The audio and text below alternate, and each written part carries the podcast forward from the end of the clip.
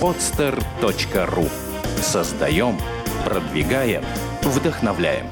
Здравствуйте, друзья! Я Владимир Маринович, и мы с вами сейчас смотрим и слушаем очередной подкаст из серии «История успеха от бизнес-школы вверх». А сегодня у меня очень интересный человек в гостях. Знаете, я ведь давно уже слышал, и вы тоже слышали, и я часто говорил эту фразу а, не важно, что ты знаешь, важно, кого ты знаешь. Так вот, на мой взгляд, гость сегодняшнего подкаста Константин Колотов – это человек, который просто гениален, который прекрасен, который хороший именно в том, чтобы создавать связи и в том, как из этих связей создавать э, а, бизнес-решения. А, Константин, привет. Здравствуйте, Владимир. А, мы познакомились, наверное, года полтора назад, да, что-то около того. Около того. Да, вот когда мы искали помещение для того, чтобы проводить наши события э, бизнес-школы вверх, и я тогда обратил внимание на то, как интересно получилось с концепцией э, Казанской. Да, Потому что, с одной стороны, это просто огромный старинный э, дворец, можно так угу. сказать, да? И вот эта лестница. И при этом там существовала такая какая-то очень молодая, очень такая крутая энергия. Ты туда заходил, и все, и тебя этот вихрь захватывал, и ты понимал, что все, тебя несет, потому что у тебя есть возможность и сюда присоединиться, и сюда присоединиться, и в этом помещении то происходит, и в этом помещении то происходит. Угу. Очень круто. Но, слушай, прежде чем мы подойдем к тому, к тому, что ты сделал там со своим партнером на Казанской, и тому, что ты сейчас делаешь в других помещениях и в других э, зданиях Петербурга, знаешь, а, всегда наши подкасты, они делятся на несколько таких вот основных блоков. И блок первый, как ты вообще к этой жизни пришел? Как ты вообще понял, что тебе интересно находить эти связи, из этих связей создавать новые проекты? Да, это интересный вопрос. Можно ли сказать, что ты, кстати, один из первых таких профессиональных нетворкеров?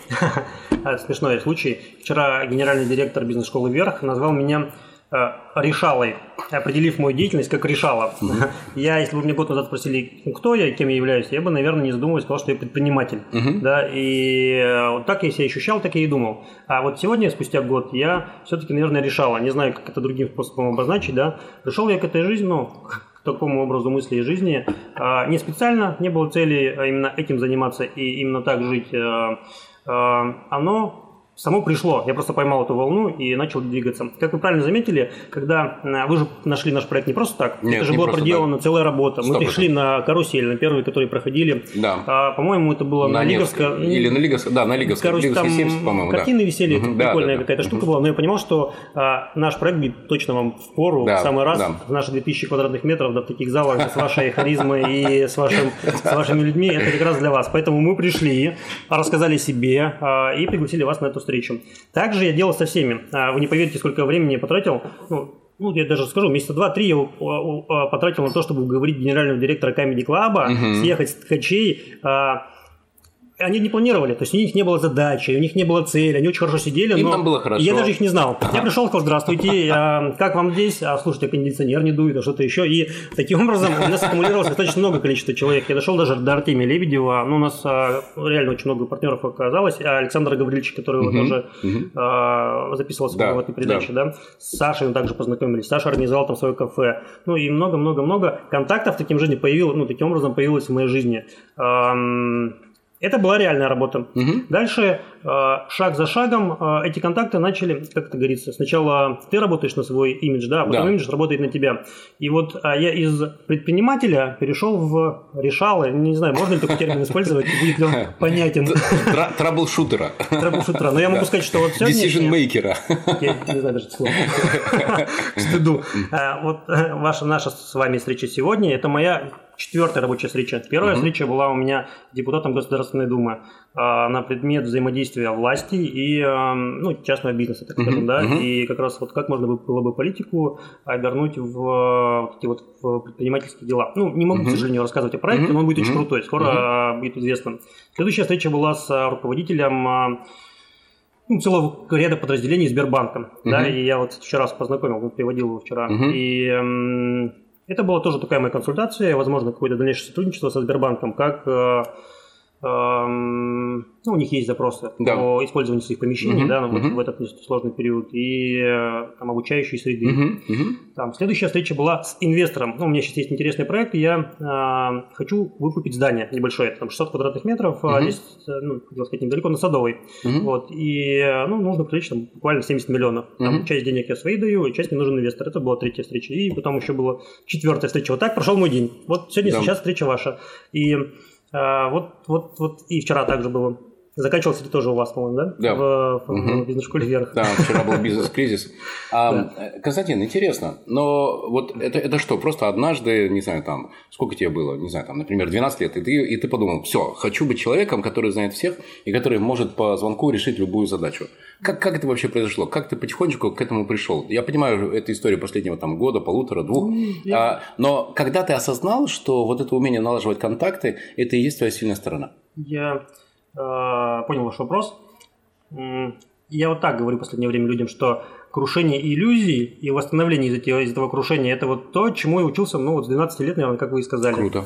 А, крушение иллюзий первое было мое – это я, когда мне было 12 лет, думал, что я спортсмен. Если бы меня спросили тогда, кем, кто я, а, чем я живу, я был бы спортсменом. Я был кандидат, а, я был капитаном команды, хоккейной команды «Амур». А, и с 6 лет до 18 лет я играл профессионально в хоккей. Играл в высшей лиге и даже принимал участие там в сборах сборной России по хоккею. Круто. И ничего другого я даже не помышлял. Но а потом травмы, потом... Ну, а я... твое амплуа было в хоккее какой? Нападающий? Защитник? защитник угу, да, я носил гордый второй номер. А, как у Фетисова, да. и гордился тем, что когда-то с ним даже познакомился, смог пожать руку. И был уверен на 100%, что я вот спортсмен. А, но у меня мениск, травма мениска левого колена, перелом дыхательного горла, и к 18 годам, ну, я и не был лучшим в спорте, да, и э, количество травм показало мне, что я, это не мой путь, uh-huh. да. Uh-huh. Плюс еще умные родители не дали там сделать uh-huh. этот шаг. Наверное, если бы не было бы опыта моих родителей, они, я бы все-таки пошел дальше в спорт, uh-huh. и не знаю, что получилось. Я протестовал. Это для меня было прям разрушение моего мира. А, и я, а, человек, который фактически не учился в школе из-за того, что вел профессиональную вот эту вот спортивную деятельность, а, поступил в ВУЗ.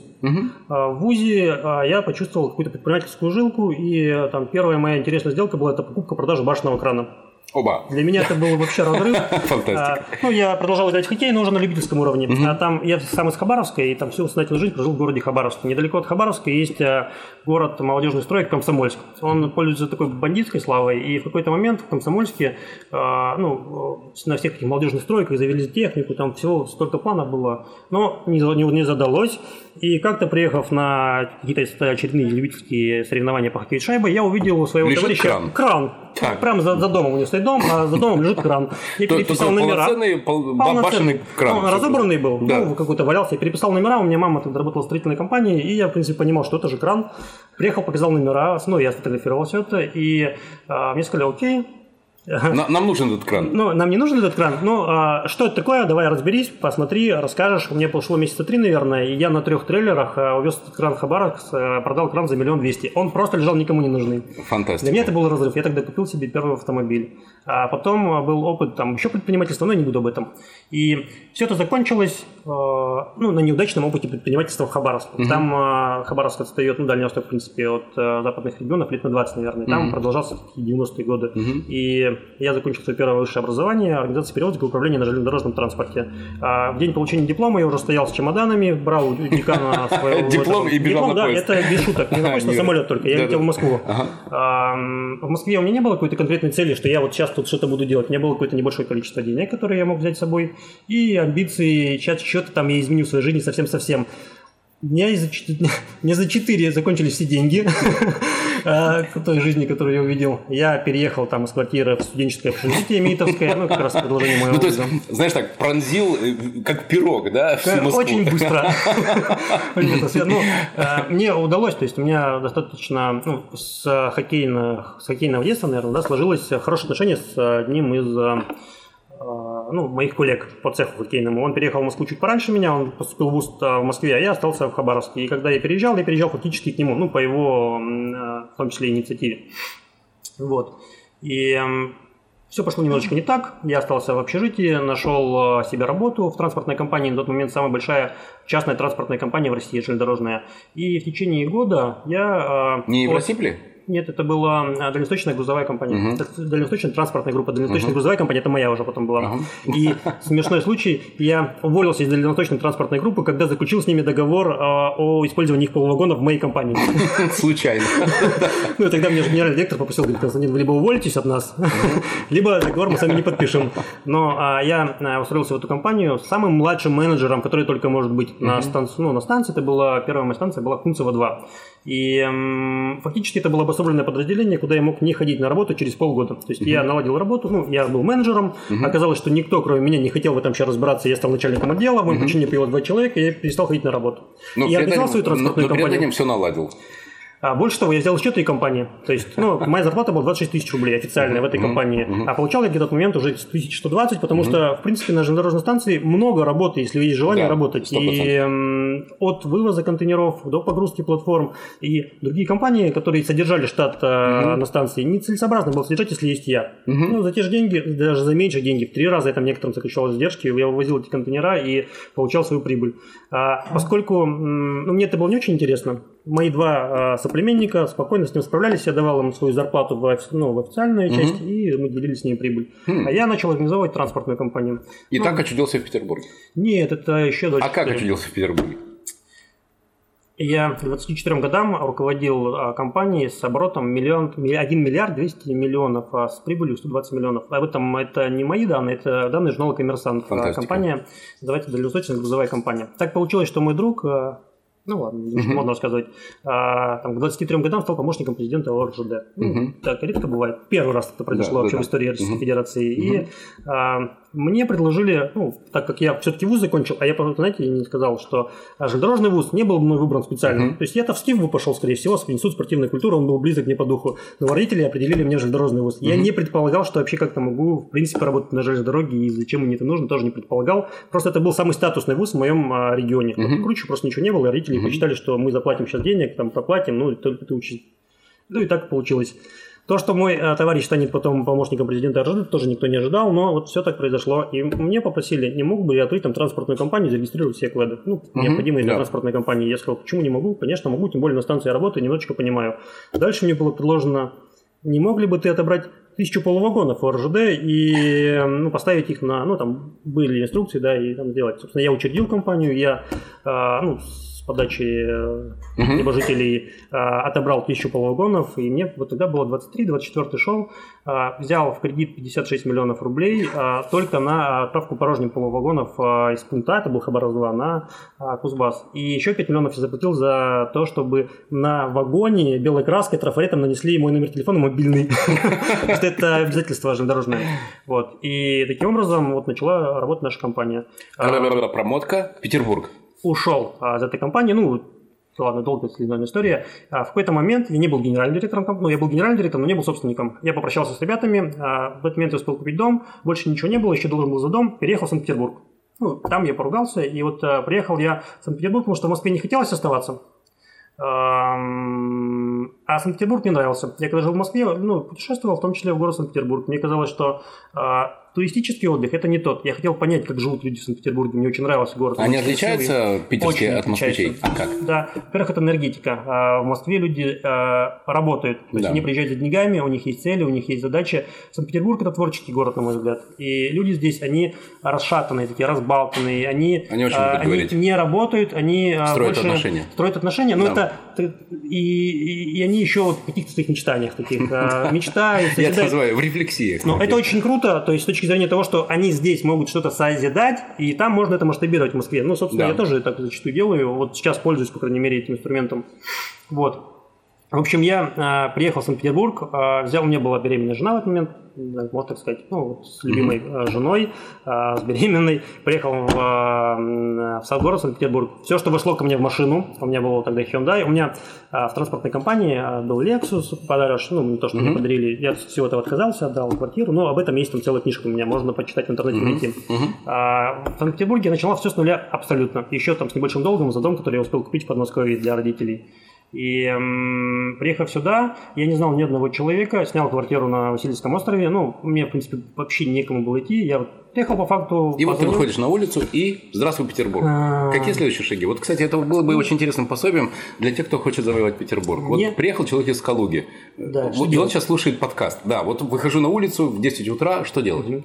А, я пошел путем школы личностного роста. То есть mm. мне нужно было чем-то заниматься. Где-то в Москве я прошел тренинг личностного роста. Можно рекламировать здесь? Там, да, Михаила да, Лиховицкого, да? да? да, да. А, интересно было. И у них есть еще курс там трехмесячный, когда необходимо ставить личные цели какие-то. А, ну, и достигать. В 10 категориях, да, и в течение двух месяцев их достигать.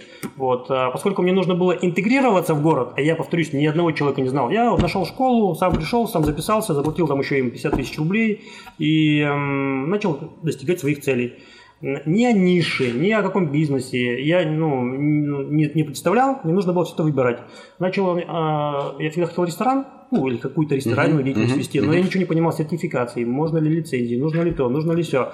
А, и а, друзья подсказали о создании такого пространства, свободное пространство «Циферблат». А, создал Иван Митин, было первое там в Москве открылось. Сказали, поедь посмотри, может быть тебе понравится. Я приехал, взял блокнотик, вот такой же, может этот же, сел и два дня там сидел, переписывал всех, кто входил, я смотрел, сколько не платят, почему они так платят, что они покупают, чем они занимаются. Вот настольные игры я здесь вижу в этом кафе лежат, а какие настольные они играют. И два дня я потратил, не выходя оттуда, 2 рубля. Изучал целевую аудиторию? Полностью изучал весь бизнес. Не только целевую аудиторию, мне нужно было понять, что это. До этого в России такого формата не существовало, в принципе. Ваня был первооткрывателем. А это а, понятие оплаты за время. То есть люди приходят не поесть, а именно оплачивают время и проводят какие-то а, свои, свое личное время Круто, там. да. Это изучив, я приехал в Санкт-Петербург, начал анализировать, есть ли такая ниша в Санкт-Петербурге. Оказалось, что ее нету. А, я а, взял потребительский кредит на 750 тысяч рублей а, в банке, оформил себе кредитную карточку на 300 тысяч рублей и на эти деньги запустил первое антикафе в Санкт-Петербурге. Оно представляло из себя 90 квадратных метров на первой Красноармейской. Оно сейчас работает, но я выкупил там уже пол этажа, это 550 квадратных метров, добавил туда отель, магазин, кафешку и даже таверну.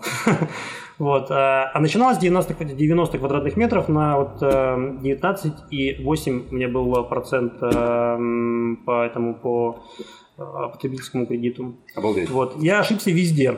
Открыв это антикафе, ну то есть Иван, от первооткрывателя такого пространства, ну, пережил это, прожил, родил. Я все-таки скопировал и ну, думал, что у меня сейчас все получится.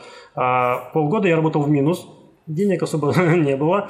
И вот шаг за шагом я исправлял. В какой-то момент я уволил всех менеджеров, остался вообще один, и ну, месяцев, наверное, у меня шесть заняло то, чтобы разобраться, как работает этот бизнес. Я его перестроил полностью сам. А, разобравшись, начал делегировать уже на ребят, и в какой-то момент я был собственником почти десятка антикафе. По-моему, 9 у меня их было. Круто. Но я не все антикафе открывал на свои деньги. А некоторые я входил в партнерство, некоторые да, просто да. обращались ко мне, просили помочь открыть, ну и я там получал ту или иную долю. О, супер. Константин, итак, а, вижу, Константин умеет налаживать связи, умеет монетизировать эти связи, умеет подробно разбираться в продукте. Более того, не просто разбираться, а потом его и реализовывать. И что очень важно, через собственные руки. Потому что, ну, когда пропустил через себя, через руки и голову, mm-hmm. понимаешь узкие места и набирая уже других, ты точно знаешь, где контролировать. Важно, да? Команда. А Константин и команда. Что это? Кто это? Кто, ты кто для команды? Ты великий гуру, который знает ответы на все вопросы? Ты наставник? Ты факер? Ты диктатор? Ты друг душевный? Кто ты? Я прошел несколько этапов. Давай. Первый этап это была московская компания, вот а, железнодорожная. Там я был, скорее всего, деспот. Да, это, ну, мне было 24. Ну, вообще на железной дороге них, это принято, это, это такая, такая корпоративная культура. Но тут нужно понимать, а ты в фуражке ходил? Не-не-не, я же не железнодорожник был. Я. Это же была транспортная компания, которая началась с друзей, друзей, друзей. И эм, мне просто сказали, что я великий босс, и причем у нас на калькуляторах были там по 12 нулей после единички. И казалось, что мы вот цари мира. И поэтому какое-то было вот э, деспотическое настроение к своим подчиненным. Ну, Слушай, а ты это культивировал себе, знаешь, такой стоишь перед зеркалом, такой хмурый, такой серьезный, вдумчивый, ну, в общем, какие-то... Не, это волна тоже все. Это волна. Вот, и приехал в Санкт-Петербург, я, а, ну, наверное, на этой же волне решил, что можно в малом бизнесе также себя вести. Это не получилось. Дальше я уволил всех, разобрался в продукте и начал обучать своих менеджеров. И искать уже а, в менеджерах скорее не а, работников, а партнеров. Ну, вот, по крайней мере, в моем малом бизнесе это только и работало. Больше того, история, наверное, интересная будет кому-то, кто хочет развиваться. Я очень сложно мне было делегировать бизнес первый. Вот это антикафе, делегировать так, чтобы оно работало автоматически самостоятельно, без моего участия, практически было невозможно. Но когда у меня появился проект на Казанской, это было сделать необходимо, это была безысходность.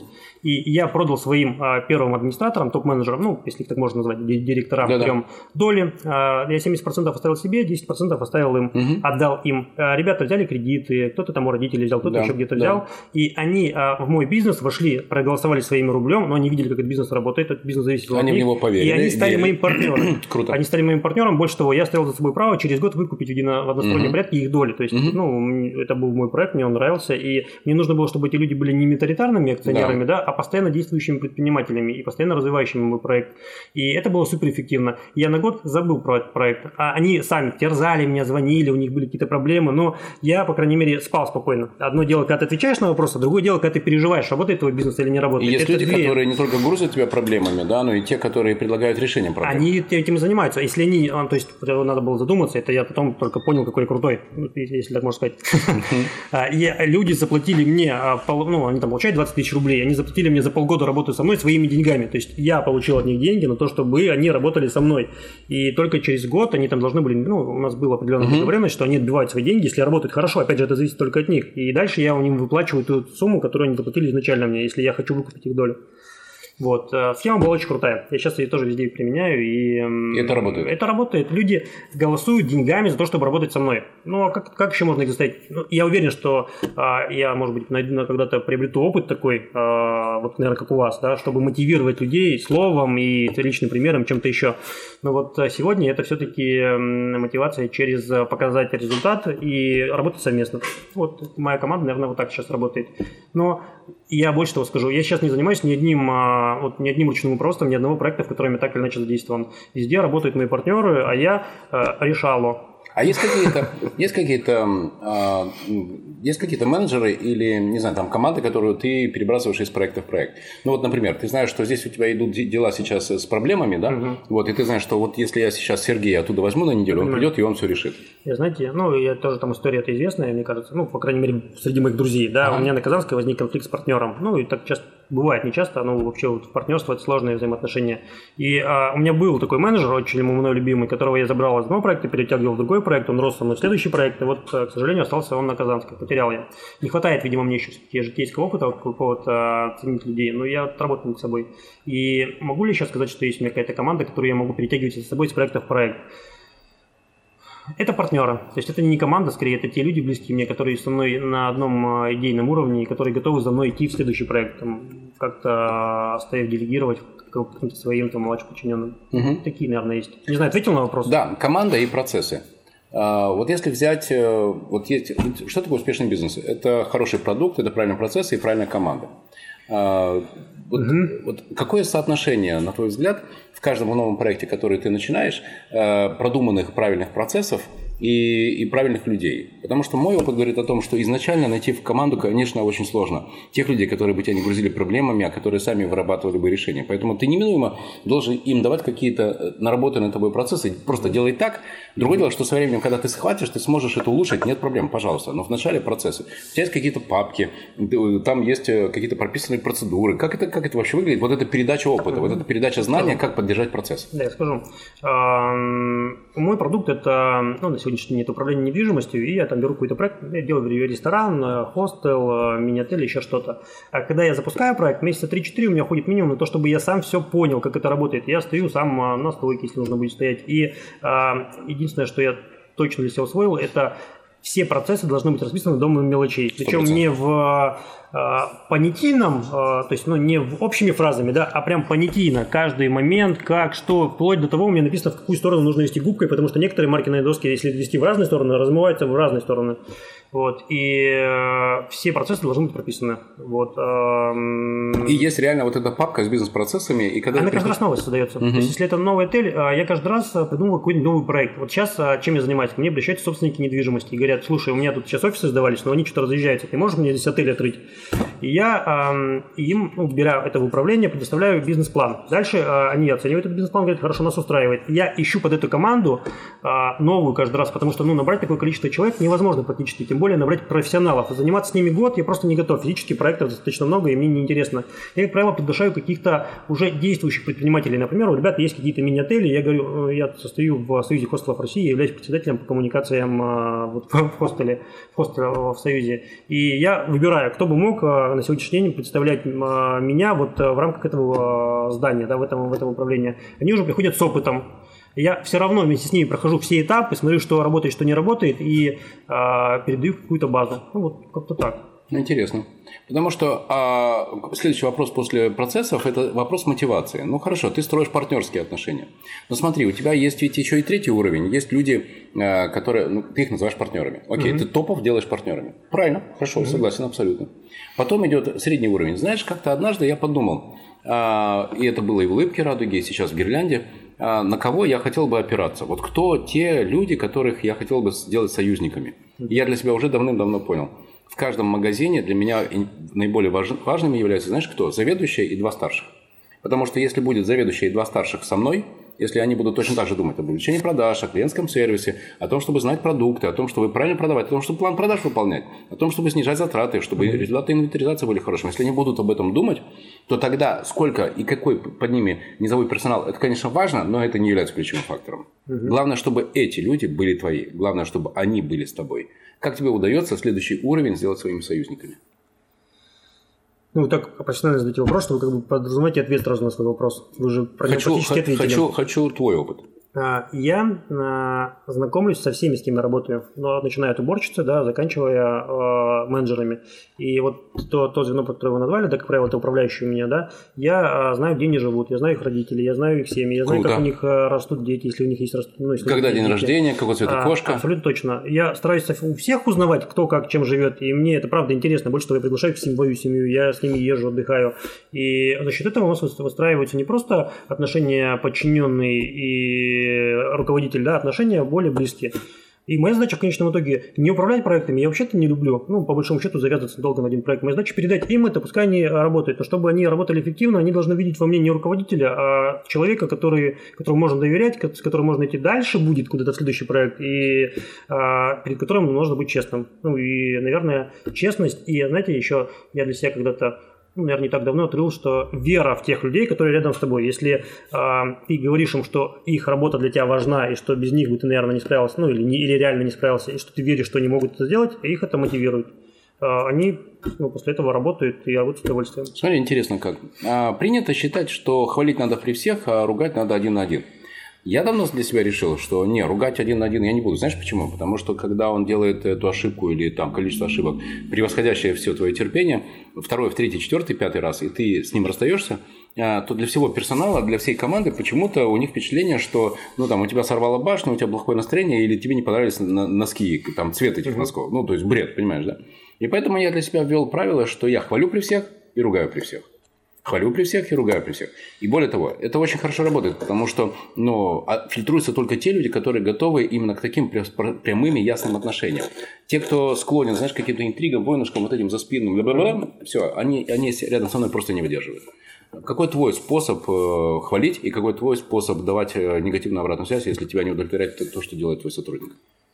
Угу ну, я где-то услышал, что на, на три, а, ну, на один а, негативный какой-то комментарий в сторону своего сотрудника должно быть три каких-то похвалы, ну, хотя бы найти, за что он сделал хорошо. Хотя бы Мне даже сказали, знаешь, сэндвич. Сначала похвали, потом поругай, потом опять похвали. Ну, может быть так. Да. Я слышал, что три раза на, на три положительных комментария в его сторону можно делать один отрицательный. Тогда он, по крайней мере, а, воспримет это нормально, если, ну, много работников делают ошибки все. Ну, и это вообще нормально. Если они не будут делать ошибок, скорее всего, они просто не работали. И, и каждый раз ругать их, ну, я работаю еще с молодыми ребятами, как правило, все студенты, и э, они совсем без житейского опыта. И то, что я их ругаю, для них может воспринято быть как-то страшная обида. Поэтому я их стараюсь в основном хвалить.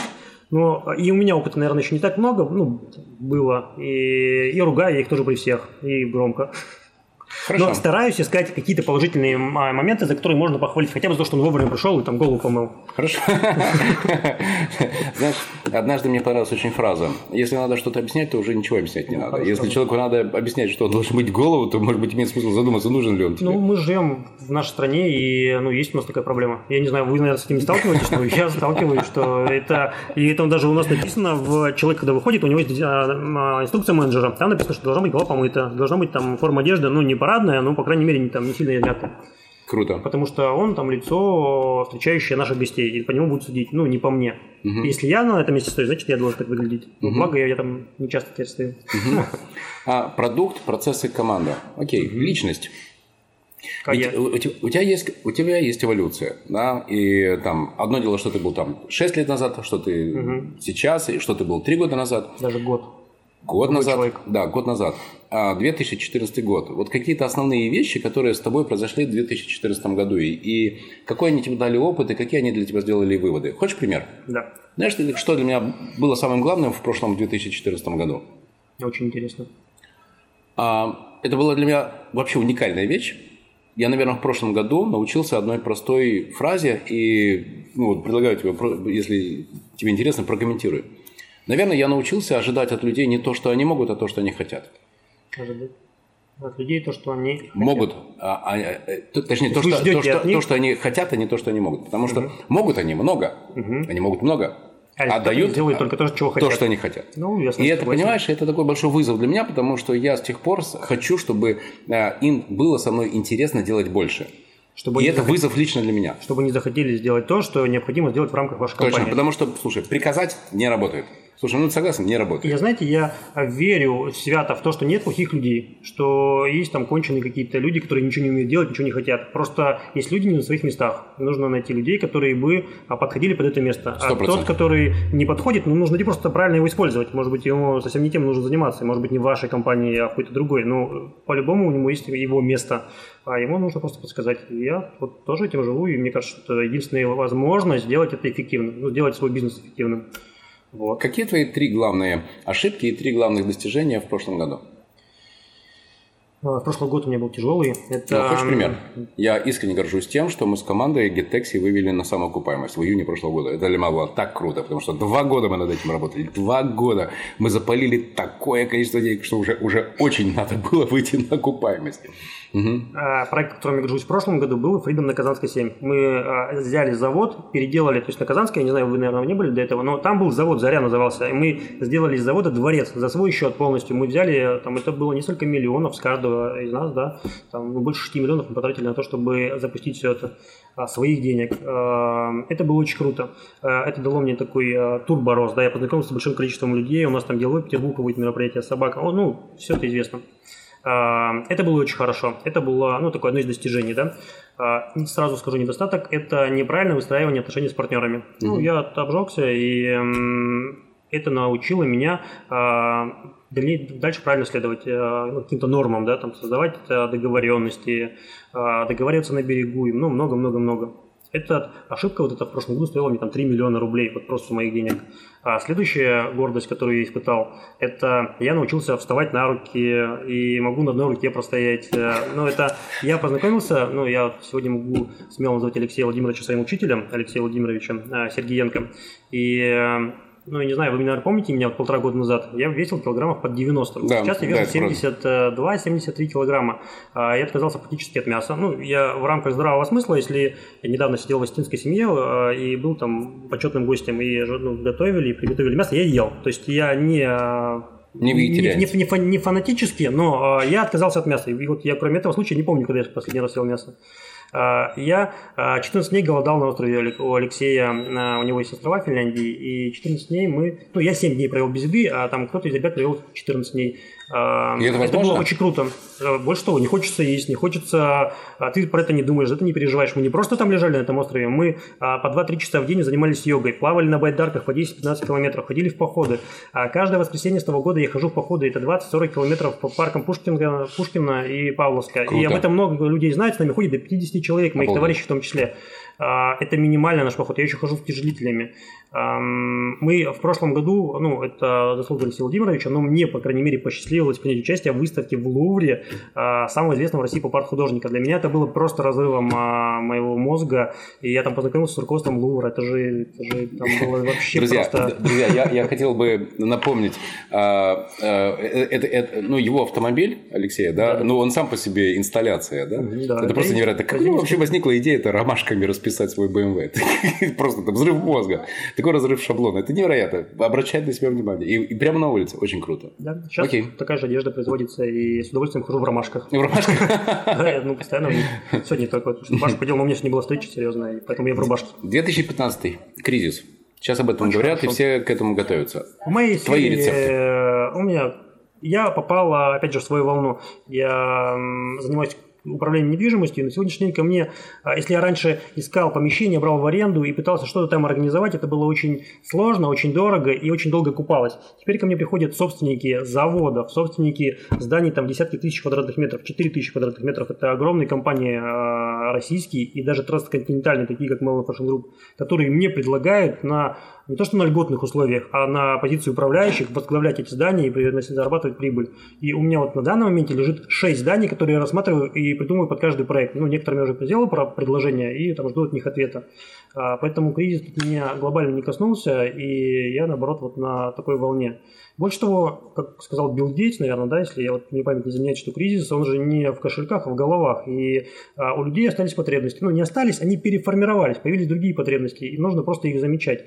А, я а, в рамках управления недвижимостью, и не только, да, я а, ища, найдя помещение, да, я смотрю, какую потребность э, людей я могу удовлетворить в данном конкретном районе. Что а как рождается полезно? эта идея? Это что, это какое-то наитие происходит? Это из воздуха вдруг прилетает? Нет, это... А давай я здесь сделаю какое-то место для событий, или там антикафе. Как это происходит? Это, или... это происходит следующим образом. Изучение, изучение, еще раз изучение района. Mm. Я начинаю ходить. Вот я первое свое антикафе открыл следующим образом. Я, поскольку в городе еще мало чего знал, купил огромную карту, а, маленькими булавочками поставил расположение всех вузов, перетянул это веревочками, и там, где было больше всего веревочки, я пошел пешком ходить. Начал заходить во все а, здания, которые меня интересовали. Здание, где я сейчас нахожусь, не было на растяжке, что-то сдается. Я поднялся к управляющему, спросил, есть ли что-то под сдачу. Он сказал, ничего нет. Я говорил, вы уверены? Он сказал, ну есть помещение, которое вот прям вам не нужно. Я пошел, посмотрел, оказалось, что нужно. Я там уже работаю три года. Так я делаю со всем остальным. Когда мне предложила компания Melon Fashion Group а, найти и придумать проект под, на водном канале, это ну, место расположения не очень хорошее. Там, кто живет в Санкт-Петербурге, понимает, что такое водный канал, там дом 181. Я обошел весь район. Я попытался изучить, э, чем живет этот район, а что там может быть, что может быть рентабельно, что не рентабельно, что интересует людей. Ну и придумал. Очень круто. Это невероятно. И так происходит каждый и раз. что, и каждый раз, когда ты смотришь на какой-то объект недвижимости, у тебя вот сразу возникает идея, сразу. что бы здесь можно было бы сделать. Это изучение. То есть для изучение. того, чтобы у меня возникла какая-то идея, а мне нужно понять, что там может происходить. Ну, я же откуда мы будем информацию получить, кроме как не из окружающей среды. 100%. Это анализ окружающей среды. То, что Давай тогда попробуем подфиксировать. Значит, получается, что у тебя есть такие сильные стороны. То, почему ты добиваешься успеха. Первое, ты крутой нетворкер, да? То есть ты создаешь эти связи, ты умеешь э, их соединять в цепочке и таким образом монетизировать и получать эффективность и прибыль. Так? Я, я не могу это подтверждать, я вам доверюсь. Если так говорите, значит, такие. Саму себя оценить несложно. Но это моя работа на сегодняшний день. Ну да, я это делаю. Круто. Второе.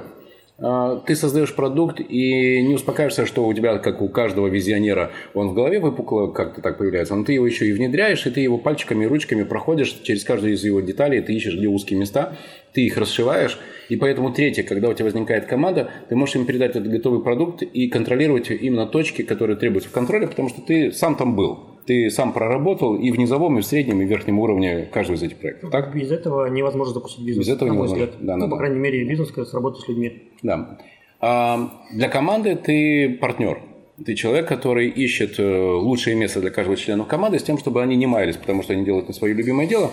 И, по сути, там главный твой рецепт мотивации – это дать возможность заниматься любимым делом. Я даже по-другому сейчас скажу. Ну, вот то, что вы сказали в том числе, да, и вот последний год я ищу людей под проект, а не проект под людей. Ага. Правильно я сейчас да, сказал? 100%, 100%. Это, да, я, я нахожу помещение и начинаю анализировать, а кто бы мог бы этим заниматься. И я нахожу, как правило, тех людей, которые уже сейчас нечто подобное делают или делали, и у них есть какой-то результат, даже неудачный. Если у них есть неудачный результат, то, по крайней мере, а, ну, если не еще дальше, чтобы начинать хотя бы как-то там копошаться, то с ними можно разговаривать, с ними их можно привлечь, посмотреть, что они могут реально сделать. То есть я каждый раз под проекты ищу а, готовую команду и предлагаю им а, внедриться. Круто. Ну, вот а, это работает эффективнее, чем если бы я бы их воспитывал. Как Круто. воспитывать это очень сложно. Это правда, невозможно. Люди не меняются. И ты маркетолог. Потому что, ну, вот твоя способность анализировать, размышлять над тем, какой качественный и какую пользу мог бы этот продукт принести в этом конкретном локале, да, чисто маркетинговая функция. И поэтому у тебя и нет противоречия между твоим видением продукта, между твоим умением продавать и твоими маркетинговыми компетенциями. Потому что это слито, и когда у тебя возникает идея проекта, ты уже точно знаешь, и для каких людей это будет хорошо, и какая будет команда здесь работать, и какое качество этот продукт должен дать, какую пользу. Так? Это в том числе, если можно так сказать. А второе, это, ну, нужно делать что-то. То есть маркетинг, не маркетинг, что бы там кто ни говорил, а, ты делаешь, скорее всего, ошибаешься. Ну, я, наверное, знаю каких-то там вот очень уважаемых людей, которые уже не ошибаются. Ну и то я думаю, что не ошибается, просто я об этом не знаю. У меня столько синяков и граблей, как я тебя вот. хорошо понимаю. Вот, поэтому ты что-то делаешь, дальше исправляешь ту ошибку, которую ты совершил, и начинает как-то работать. Ну, следующий какой-то шаг. Я вначале сказал, что вообще вот весь путь того, что я делаю, это крушение иллюзий. Я что-то спланировал, это начало что-то, что-то начало происходить, я ошибся, скорее всего. А, и следующий шаг – это исправить то, что я сделал, сделать следующий шаг. Зато ты не останавливаешься. А это, ну, это единственный способ а, что-то добиться дальше. Сто процентов. Друзья, сегодня подкаст «История успеха бизнес-школы вверх» мы записали с Константином Колотовым, на мой взгляд, очень интересным человеком. И главное, что главные слова прозвучали, наверное, в конце нашего подкаста. Константин не только придумывает интересные проекты, не только собирает команды для этих проектов, не только является крутым нетворкером и маркетологом, но самое главное, он делает, он создает. Константин, ну это вызывает уважение, желаю удачи. Спасибо. Да. И давай через год мы встретимся в «Истории Давайте. успеха» от бизнес-школы вверх. И я уверен, что тебе будет что интересно рассказать в этом году. Что с тобой произошло. Удачи. Спасибо большое. Сделано на podster.ru